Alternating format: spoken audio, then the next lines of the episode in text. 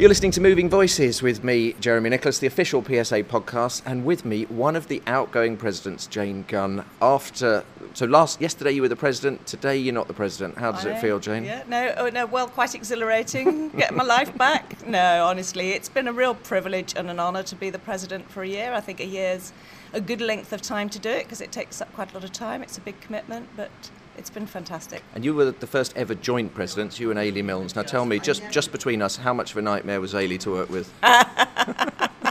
Eilidh's been a delight to work with. We've well, we didn't know each other that well when we started the presidency. Didn't you? I thought you, you must be big mates. No, no, we kind of just knew each other as fellow board members, Hmm. but um, we, we just looked at each other and said, why don't we share this job? And we've got to know each other really well.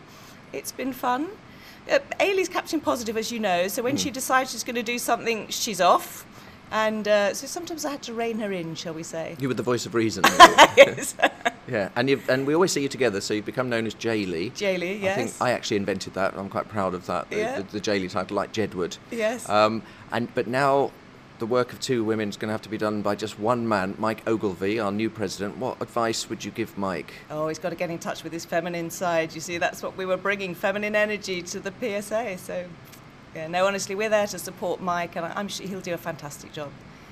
Yeah. And just tell us what you do in, in real life. I, I know you're a corporate peacemaker, so just explain to us what, what that is. A corporate peacemaker, yes, I, I get well at the comedy night. I was a corporate peacemaker, wasn't I? In a, in a, in a pea factory or something. weren't you?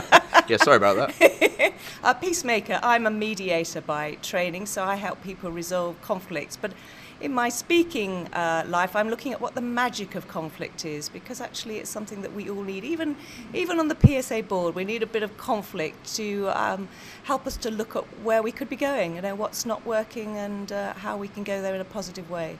And, and are you now looking forward to concentrating on that a little I- bit more? Yeah, yes, I'm going to completely restructure everything, relook at the. I think from time to time as a speaker, you need to revisit your business and see where it's going. So this is a good opportunity to take that chance to look and see what's my purpose and my vision for the next five years. Well, thanks for being a brilliant joint president. Yeah, I've and, uh, enjoyed it. and good luck with everything you do. Thank you.